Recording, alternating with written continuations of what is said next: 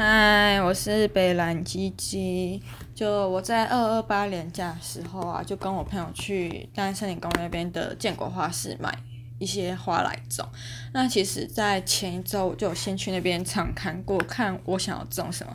但毕竟我是一个植物杀手啊，不对，我应该是所有东西的杀手。我记得我从小到大养到现在，所有养过的东西真的都会死，不是那种自然凋零，是被我养死的。我印象超深刻，就是我国小二年级的时候，有一次我们家的邻居就是去捡的什么。什么从香蕉树上还是什么树上掉下来的鸟巢，就整个把鸟巢捡回来哟。然后里面还有几只雏鸟，它们就在里面叽叽嘎嘎叫着。然后他们家好像是不知道怎么样就不能养，所以就丢给我们家养。那我爸那时候我不知道哎，反正他年轻的时候很猖狂，就觉得寓教于乐吧，让我们学些什么生物知识还是怎样。就是小时候他好像比较能容许我们养东西，所以那时候我们家就养了大概五到六只的邻居捡回来的不知名的雏鸟。那有一只呢，就是小朋友总是会对一些小生命很好奇嘛，尤其是那种。小小只又毛茸茸的鸟，所以我记得那时候晚上我们家喂完他们那个去什么宠物店买的鸟该吃小鸟该吃的东西之后，就其他人就上楼去睡觉，就剩我一个人还待在我们家客厅。然后我那时候就看着其中一只，就觉得跟它特别有缘，所以我就把它抓起来放到我的手上。但我不知道是为什么，就是可能小时候的鸟比较会觉得。就是跟他有接触，就是他妈吧。但我想说，他眼睛是不是瞎？我们长相差那么多。Anyway，反正他在我要准备把它放回去的时候，明明就还那么小只，可是他的鸟爪就觉得很，就非常的有力，它就一直紧紧抓着我的食指不放。然后我一根一根的把它掰开，我掰开第一根要掰第二根的时候，第一根脚趾又往下抓住，开始抓住我的手，我就跟它僵持不下，僵持了很久。然后后来把它好不容易把它整只抓抓起来的时候，它好像吓到，然后我那时候也没有多想，不小心就是让它甩到那个养去年豢养他们的那个纸箱里面，但我不是故意的，也没有到摔，就是它自己掉下去，因为我们两个当时当初都吓到了，所以在那时候它好像从摔它的那一刻开始，它就变得很虚弱。可是他的虚弱是渐渐衰弱，那我我们家人当然都不知道他为什么会变那么虚弱啊，因为毕竟只有我自己知道，如果讲出来当然会被打死啊，对不对？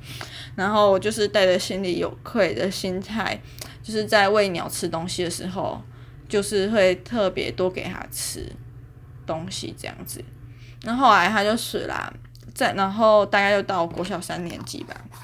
我记得我那时候国小是读美术班，然后我妹是读普通班，所以有一次下课放学的时候，那天我们班读整天，他读半天，他就拿了两三只蚕宝宝来我的教室要给我，然后那时候，呃，小朋友刚看到那种白白的很恶心的虫在那边蠕动，一定都会觉得很恶心，就不太敢碰它，所以我记得我那时候就用蓝色的原子笔，就是那种。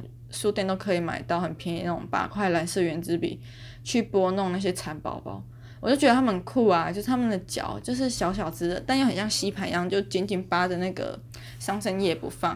然后我记得有一次是就是在看他们的时候，也是拿圆珠笔出，然后就在一只蚕宝宝上面画下一个蓝色点点，那从此它就是变成。什么蓝点蚕宝宝吧之类的，然后那时候我们同学看到，周围的同学看到我养蚕宝宝，就觉得很新奇。就是当你的同学有一个酷东西的时候，大家不是都会很羡慕他，然后都会群起而殴之嘛？嗯，不是，就是群起围观，然后对那些东西很感兴趣。如果你刚好又是那个有酷东西的同学的好朋友的话，那你那时候就会变得非常的风光。所以我在那时候不知道为什么，就从小脑筋动得很快，因为我知道蚕宝宝就是会结结茧嘛，然后结完之后它出来不是就开始生小孩嘛，所以我记得我那时候。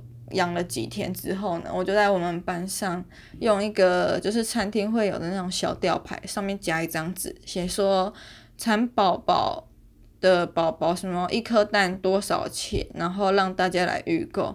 不觉得我那时候真的很有商业头脑吗？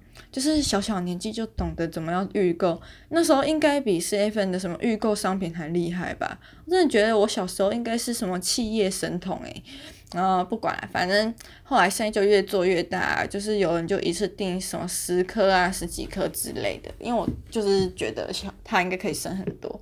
然后那时候老师发现之后就很生气，就把我叫过去骂，说什么学校不能有盈利行为。哎，不是啊，学校如果没有盈利行为，那学校怎么赖以为生呢？啊，学校营养午餐不用钱哦，啊，课后活动不用钱哦，啊，老师的薪水也不用付了，是不是？所以老师以后走进来就是伟大的人民教师，是不是？就是那种孔子，是不是可以周游列国不收钱，是不是？啊，不管。然后那时候我被骂之后，我就把我的那个生意收起来。然后再后来，就有一天，我就觉得老师是故意的。就有一次他来上课时候，就捧着一大盘，真是一大盘，大概一个榻榻米大的纸盒子，然后上面超恶心。就是干你娘恶心，一堆这种烂烂的蚕宝宝，呃烂烂烂的桑葚叶，然后很多颗一点一点的黑色小大便，以及就是成堆很像比头皮屑还大的蚕宝宝在上面蠕动。他就说他朋友出差了还怎样，所以就请请他寄养这些。蚕宝宝，然后他觉得很恶心、很恐怖，他就带来学校让我们大家认养。可是那时候我的蚕，我自己养的蚕宝宝就刚结茧啊，可是他过了很久都不出来。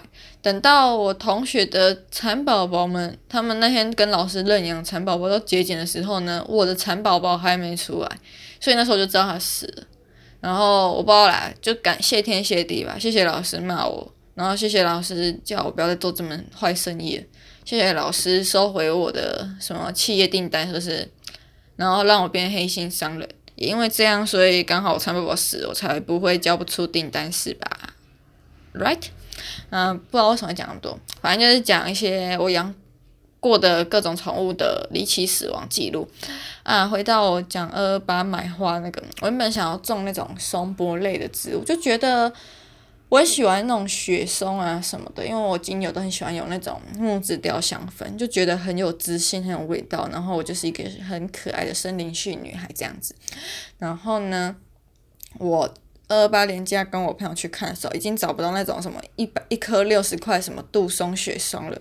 嗯，我就想说，不然就从那种养不死的什么空气凤梨开始好了，反正它。就是看起来就很好养啊，然后我记得有一次看那个现在大家都很黑很爱黑的艾丽莎莎有一集就是什么小宅改造实验，然后她的那个什么朋友 Peggy 还配什么配什么的，然后帮他弄那个什么空气凤梨在他房间，还跟他说就是连你这个植物杀手都可以养得活的植物，我就想说应该蛮厉害的吧，然后就大概查了一下他的网络文章，然后有人就是说什么。它就是主要是从空气中吸取水分，然后还有什么除湿效果。想说，天啊，力好小。那如果房间的窗户关起来，啊，我种一百颗空气凤梨在我房间，我是不是就可以有台天然除湿机了？反正一颗空气凤梨也没有很贵嘛，对不对？好，反正我就挑了一颗，找了一家价钱还合理的店，然后挑了一颗我左看右看觉得还算可以的空气凤梨，我就带回家了。啊，我记得我在买的时候呢，那个空气凤梨的牌子前面有一个老板写的小纸条，写说他跟人一样也需要吃饭喝水。我想说，我在网络上看到的文章是它会从空气中自己吸收水分。那如果它死了，我当时的想法就很简单了，反正就是它只会从空气中吸取水分嘛。所以如果它死了，那不就是它自己不够努力吗？那关我什么事？但后来又想。嗯，相逢自是有缘。既然我今天买了它，那我是不是就应该要善待，就是要负起善待它的责任？好，我就这样想，我就开始很认真的爬文。那空气凤梨来我家第一天呢，就是网络文章说刚来的这几天，或者是这段期间，这样讲好。这是我们的磨合期，因为他换了一个环境，他需要一点一点时间适应。我想说，嗯，好，那要给你点时间适应。那根据我这几天观察呢，我除了折断一片它的叶子以外，那其实是不小心的，就是我在看它观察它的时候，观察它要不要死的时候，不小心折断的。后来它就这样子骨折好几天，我就觉得不太好看，所以我就又把它直接拔断了。这样应该算什么家暴吗？但还好它不会说话，所以我也不会被挤。那在这几天我又观察一下，发现它的。叶子尾端都有点枯，但我想说，那些为那些有枯、有点点枯燥的、枯掉的痕迹的叶子，都是那种老叶，就是也就是那种已经长出来很久叶子。虽然它的主要大部分面积都还是绿的，但我就想说，反正叶子总是会有新那个推陈出新的时候吧。这样成语这样误用可以吗？反正就是老的会凋零，新的会长出来。那有枯应该就是凋零，但我还是有适时的每天晚上几乎啦，几乎每天晚上都给它一点水，就持续观察它。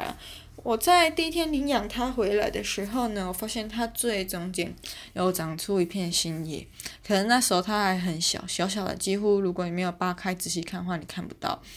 那二二八到现在三月十二号，也大概过了快两个礼拜的时间了吧，我就每天都会观察它一下。我发现，虽然那些老叶有慢慢的枯的迹象，然后，但是也没有到非常严重。啊，但中间的那个新的叶子有慢慢的往上成长，那代表应该是我们已经通过磨合期，它应该可以接受我家了吧？是吧？所以我就觉得，可能是我最近饮食太健康了，整个人都吃出一些佛心佛性的。所以在对待植物的时候也变得特别温柔，特别有爱。毕竟我也没朋友，就孤单一个人，所以我能讲话的对象只有他。我不知道为什么讲到这里这么哀伤诶，但其实我一个我还蛮享受一个人的生活的。就我曾经有实验过，就是一个人去吃火锅，因为我记得之前不是有一个很有名的量表，就写说什么孤独的最高等级是怎样，什么一个人动手术什么的。那其中有一项就是一个人吃火锅，我就真的拿了钱，然后去公馆对面那间国营吃。我其实觉得还好诶，因为大家都跟朋友吃，然后大家都沉浸在自己的话题里面啊。你就算走起来，站起来去领那些什么爆米花什么的，也没有人 care 啊，关我屁事啊。后来我再去吃公馆附近的东吉，就那个什么像火锅超市。自己往下爬，但其实料都不新鲜。那间火锅店，我发现其实蛮多年轻的女生都一个人去吃火锅。一个人吃饭很丢脸吗？我觉得不啊，我觉得很下盘费旋。就是你一个人吃，你想干嘛就干嘛，然后也只有这时候你不用跟别人 social 沟通想话题，然后学着怎么去应对的时候，你才可以自己慢慢停下来，就是一个人去细细品味吃饭的感觉，然后你这时候才可以吃出食物的原味。我自己是这样觉得啦，嗯，哦，然后我把，就是真的不用把一个人做什么什么事情想那么严重。其实我现在假日蛮喜欢一个人自己出去玩的。明天要跟我一个以前室友约，其实一开始，啊，其实是他约我，他跟我约今天，但我今天不想要看到他，也没有讨厌他，就觉得很烦，唉，就觉得。不知道，当一个人负能量有点多的时候，你可能就不会很想跟他有什么主动接触的感觉吧。嗯，那我自己也会觉得我的好心情会受到影响，好像一个干干净净的人，然后去吸收一堆负能量出来。我就觉得就是，就是朋友偶尔抱怨还可以听，但如果你可能长期处在那种负能量状态而不自知的话，其实对彼此、对你自己、对你朋友来说都是一种折磨。或者是消耗吧，就是消耗能量，或者是情绪感觉的这种，嗯，这种情况。那我原本明天是要去猫空，就想说去爬个山，不一定要坐缆车。我对缆车没有特别喜好，毕竟以前坐过很多次，就想说坐公车慢慢晃上去，因为毕竟缆车的路线跟公车路线不一样嘛，就是因为公车灵动性更高，才可以看到更多。嗯，一些不一样的风景，还有一些新的发现，蛮喜欢这样子的。啊，到了嗯木栅那边的时候，再去挑一间茶园，然后坐下来喝茶这样子。嗯，既然他问我，我就只好跟他说我要去泡茶什么，他就要跟。啊，也算是我先邀约，我就说，嗯，礼拜五有事，所以你要不要约礼拜六？然后就约了要去泡茶，但后来想说泡茶好像跟一个负能量有点多的人泡茶，是不是会，嗯，对我来说是不是时间拉得太长？然后就找到什么福德坑有一个环保富裕公园，那边可以花草。我想去运动。有多巴胺，总不会有时间抱怨了吧？我就跟他约三点半，然后他就说会不会太晚啊？要不要约两点半？我想干你娘！那是我要去看电影时间，或者是自己去玩一些做自己一些休闲事情的时间。因为我想约三点半，就想说太阳不会那么大，而且跟他玩个一两个小时，我就可以回家了。呃，还包括就是他迟到时间，就可能我每次约个时间，他都会迟到。想说哼，两点半就两点半好了，明天就换我迟到给你看。但我就觉得他可能会迟到，所以我可能要再比他平常出门时间更晚。但他每次都会出乎我意料，所以我不知道到底在该怎么办。Anyway，我想说，不知道什么现在好累哦，就想到明天要跟朋友约，就觉得好像也没有什么特别开心，也没有也开心不太起来，就觉得一个人不是很好吗？自由自在。所以我已经想好，明天跟他玩大概一个一一一个多小时，就跟他说我晚上要去剧团看表演，就这样子。他应该不会听到的 podcast 吧？反正也就是没有讨厌人啦，就是觉得给彼此一点空间。我记得之前他有找过出去，就是也是有一次约我，然后我就跟他说我想要一个人独处，他就说他自己每天一个人在家独处。都觉得自己很孤单。我想说，你一个人，我觉得每个人都是这样子诶。你生不带来，死不带去。你出生的时候是一个人自己独自出来的，就算是双胞胎、龙凤胎好了，你妈阴道的洞应该没有大到可以两个头同时出来吧？所以每个人出生在世上的时候都是一个人孤单的来。那你死的时候也是孤单的死。总好啦，殉情可以一起死这样子。唉，总之呢。大体以大众来说，就是孤单的出生，孤单的死亡。那你既然都知道，嗯、开头跟结尾了，那你为什么这短短的一生不能好好学会跟自己独处呢？这样子，不知道哟，不知道觉得今天讲话好负面哦，还是好正面？就觉得就是这样啊，你总是要学会一个人干嘛干嘛吧，总不可能 always 就是。有人在你身边吧，我觉得朋友是很重要的，嗯，陪伴。但然后，嗯，我自己也算是很愿意去听朋友分享他们生嗯生活周遭的事情，也可以听你抱怨。但我真的是真心觉得，就是每个人没有义务去承担你的负面情绪，是吧？客观来讲，应该是这样子。所以我很不喜欢麻烦别人，我真的觉得。我那时候看过一个日本新闻，就一个日本妈妈因为得了武汉肺炎，所以她就去自杀。她为什么会得武汉肺炎呢？因为她老公先得了，然后她在她照顾老公的过程中，就是没有做好防护措施，加上好像还有医疗疏失，所以她也跟着中了。然后他们两个人就是还继续，那对夫妻还是继续住在同一个屋檐下，但就只是会做好隔离的状态，可能一个人睡房间，一个人睡书房这样子。然后呢，妈那个年轻的妈妈就觉得，就日本的社会就这样吧，很不喜欢麻烦别人，所以她就选择自杀，觉得她自己的疏忽造成大众的不便。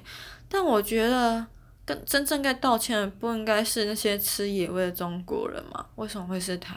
就觉得很不公平啊。然后再反观台湾，我反而觉得台湾应该要跟日本的这种文化习惯。互相综合一下，我真的觉得台湾太麻烦别人，这很莫名其妙。就是，尤其是三宝欧巴上吧，就是觉得他们好像都会用那种把你当妈吉妈吉认识很久的朋友的心态，然后要你帮他做什么事情。像举例来说，今天去北投泡猪汤好了，因为现在疫情的关系，所以他泡汤的位置都会标，就是。每个位置都有用油漆写上编号，然后你在排队的时候呢，那个排嗯工作人员就会随机分配号码牌给你。那我今天拿到一，假如我今天拿到一号好了，然后一号旁边坐一个阿嬷。我今天洗完脚要准备进去泡汤的时候，阿嬷就直接叫我把我的牌子交出来，然后叫他对面的，不知道是老公还是朋友过来说什么，你介意哇，你介意哇，谁谁啊，你介多。我想说，干你哪嘞？你就算请别人帮忙，你不是应该要态度好一点，而不是直接用指使要我把东西交出来吧？然后想到这件事情，我就想到，我真的很讨厌在捷运上拿那种直立雨伞的三宝。我觉得年轻人就算，年轻人通常有自知之明，知道那种东西会戳到人很危险，在拿的时候会注意一下。但三宝不会耶，不要以为只有马路上才有三宝，捷运上还有很多三宝，公车上也有很多三宝，路上。行行人道也很多三宝，脚踏车也有三宝啊，三宝 everywhere。我就讲有一次好了，有一次我搭公车，然后那天公车算是人有点多的状态。我上车的时候呢，我就站在司机旁边那个，就是走到那个小小空间。然后有一个阿嬷要下车，天龙阿嬷就从来不开金口，所以他下车的时候，他就直接打了我的包包，还有打了我肩膀，然后把我推开。那就自己 B U 卡就下车了，干你娘嘞！这什么意思啊？你以为你自己是皇太后是不是？怎样乌拉拉拉是哦？啊，既然很厉害，怎么不去演《如懿传》，不去演《甄嬛传》，在那边啪啪啪啪啥小，就觉得很赌烂啊！啊，还有，我觉得很莫名其妙，就是有些三宝好像都不太会管自己的孙子。有一次我也是搭捷运。出那个月台的时候，搭手扶梯向上，后面站着一个阿嬷跟一个妹妹，妹妹还很小，大概四五岁吧。然后她就站在我跟她阿嬷中间，妹妹不知道脚怎样，长得丑很贱，所以她就一直想要踩我这个台阶，一直踢到我白色的鞋子。我就往后看她，她阿嬷也不管她。后来她阿嬷终于想要管她的时候，妹妹更急掰，就说。我妈咪也是这样，都会把脚举到别人的位置。我不知道是阿嬷想要推脱教育责任还是怎样，她就直接很大声说什么乱讲，你妈咪才没有这样。我那时候是想说，哈，不管是谁啦，我觉得你们家教真的很差，差到爆。还有一些那个阿公阿嬷，就真的旁若无人，很爱在捷运上面聊天。我今天坐捷运的时候，啊、哦，又是捷运，没办法。最近这场大就是捷运，公车很少。哦，讲捷运，嗯，捷运上不是应该要安静一点吗？我就看到一个阿伯拿着平板在放美剧，放三小六人行李。那、啊、你就一个人啊，放那么大声干嘛？没朋友要放那么大声制造音效？啊、真的受不了。诶，讲到捷运，我又忽然想到，就是那个新北投那边不是很有名的那个什么贵族学校嘛，就那个维格。然后我一直以为维格就是他们的制服，就是说很高级的格子裙之类的，或者是一些什么那种 贵族制服样子。但我今天看了，我吓烂嘞，就是黄色跟蓝色很恐怖。整个新北投站应该要改叫维格中学站才对。就一到那个放学时间的时候，就是一堆黄色的。什么粘土流嘛，就往那个新北投那边涌去，我不知道是怎样啦。反正我就觉得有些维格小孩真的超没礼貌。我真的不是想要以偏概全，就搭手扶梯的时候不是应该好好排队吗？然后今天有一个妹妹，她的朋友在我前面啊，下一个就是我啊，她就硬要插进来，我就觉得这种态度很不可取，所以我就没有想要让她的意思，我就直接走上去，然后她就催了我一下，就嗯。哎呀，姐姐是给你教育。我想想，我去那个交换的时候呢，我交换的学校是北京师范大学。呃，北京师范大学有一个校训，叫做“学为人师，行为示范”。所以啊，我那时候就想说，给他一点爱的教育。没想到妹妹这么不受教，诶，真的觉得很莫名其妙。不受教就算了，还要催人家，这态度真的不好。